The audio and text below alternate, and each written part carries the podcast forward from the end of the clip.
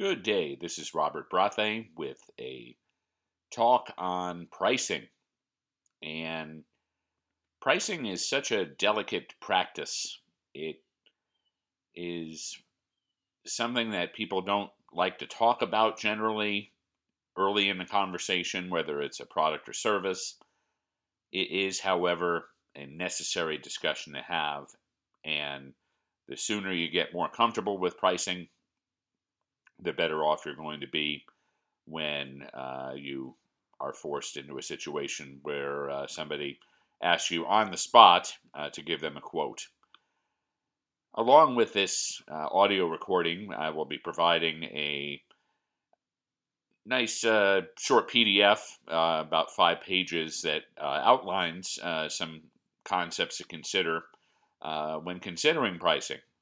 however, I will not go over too much in specific from this PDF uh, because it's pretty self explanatory. Uh, rather, I'd like to talk to you about some strategies that I think have worked well for me and uh, should be taken into account uh, when going into uh, any kind of discussion around pricing, uh, especially internally. Certainly, you want profitability and uh, you're looking for ways uh, that you can maximize profit, especially early on. Uh, and that's why uh, a lot of companies will start off with uh, a, a pricing strategy where uh, you really are taking a skimming approach, where basically a high price relative to some of the competition, and then as uh, supply exceeds demand uh, or competition might undercut your price, uh, at that point uh, you may want to look at uh, adjusting your pricing accordingly. Discounts are tough. And why I say that is I've seen the Groupon model fail many people. For example, movie theater in the area, they offered a Groupon uh, for uh, $11, which included a ticket to the movies, pop, small popcorn, and a soda.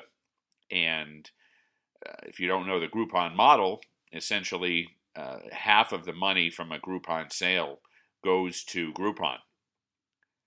In this model, in this example, Groupon took 550 out of that $11 sale, resulting in a net loss when you uh, went into uh, looking at how much uh, per seat uh, the movie theater had to provide the uh, maker of the film uh, or the film studio, the cost of a, a, small popcorn and a soda.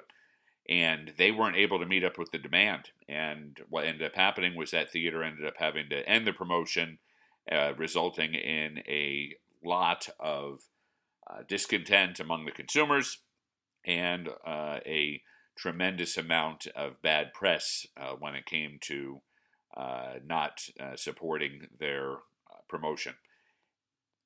They are now under new ownership as a result, and and and and I think they learned their lesson the hard way. But it's something you should really think of uh, before you d- dive into some Groupon strategy. The question comes up all the time: Do I publish my prices on the website? I'd say no you know it it gives you the ability to be flexible with your pricing and it gives you the ability to increase or decrease your rates as at will uh, depending on the scope of the work that you're doing. When you publish your rates you're pretty much married to them and any change in those rates uh, could result in some discontent or uh, if someone goes on your website and sees your rates, they could undercut you, uh, and uh, you really can't go up from there. But you want to have a high starting point so you can afford uh, to go lower. And I give the example of uh, the hotel where we had uh, what was called rack rates.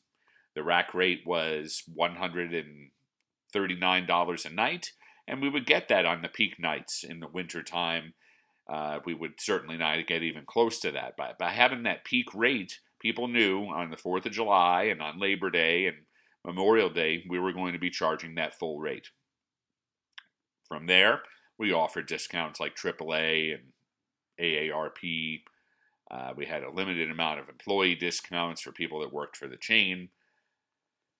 We had packages, uh, which are also a good thing to do with pricing. You know, packaging uh, dinners or uh, other people's services uh, with your, your offerings can can bring in new business. So rather than discounting, I'd highly encourage you look at package pricing. Can you create a package that's appealing uh, by bundling uh, someone else's products or services with yours? but keep this in mind you don't want people unbundling your services. And I've seen that happen too often where some people are like, well, I don't need all that extra stuff. Well, then, then you, you make them add ons rather than a bundled part of the price because that question will come up. I knew a, a facility uh, that did uh, conventions uh, would uh, complain about getting that question all the time. Well, I don't need these chairs and I don't need that chairs. Are you going to save me anything? And then what they realized was maybe we need to lower our uh, pricing uh, for for the uh, venue itself, but then have those add-ons as as options that people can consider, much like at a car dealership for the uh, fancy uh, wheel weights or, or the fancy floor mats. You can make those add-ons that are that are optional. So those are these are all some things to keep in mind around pricing and to give you kind of a taste of the pricing model. Uh, please uh, shoot over any questions you have.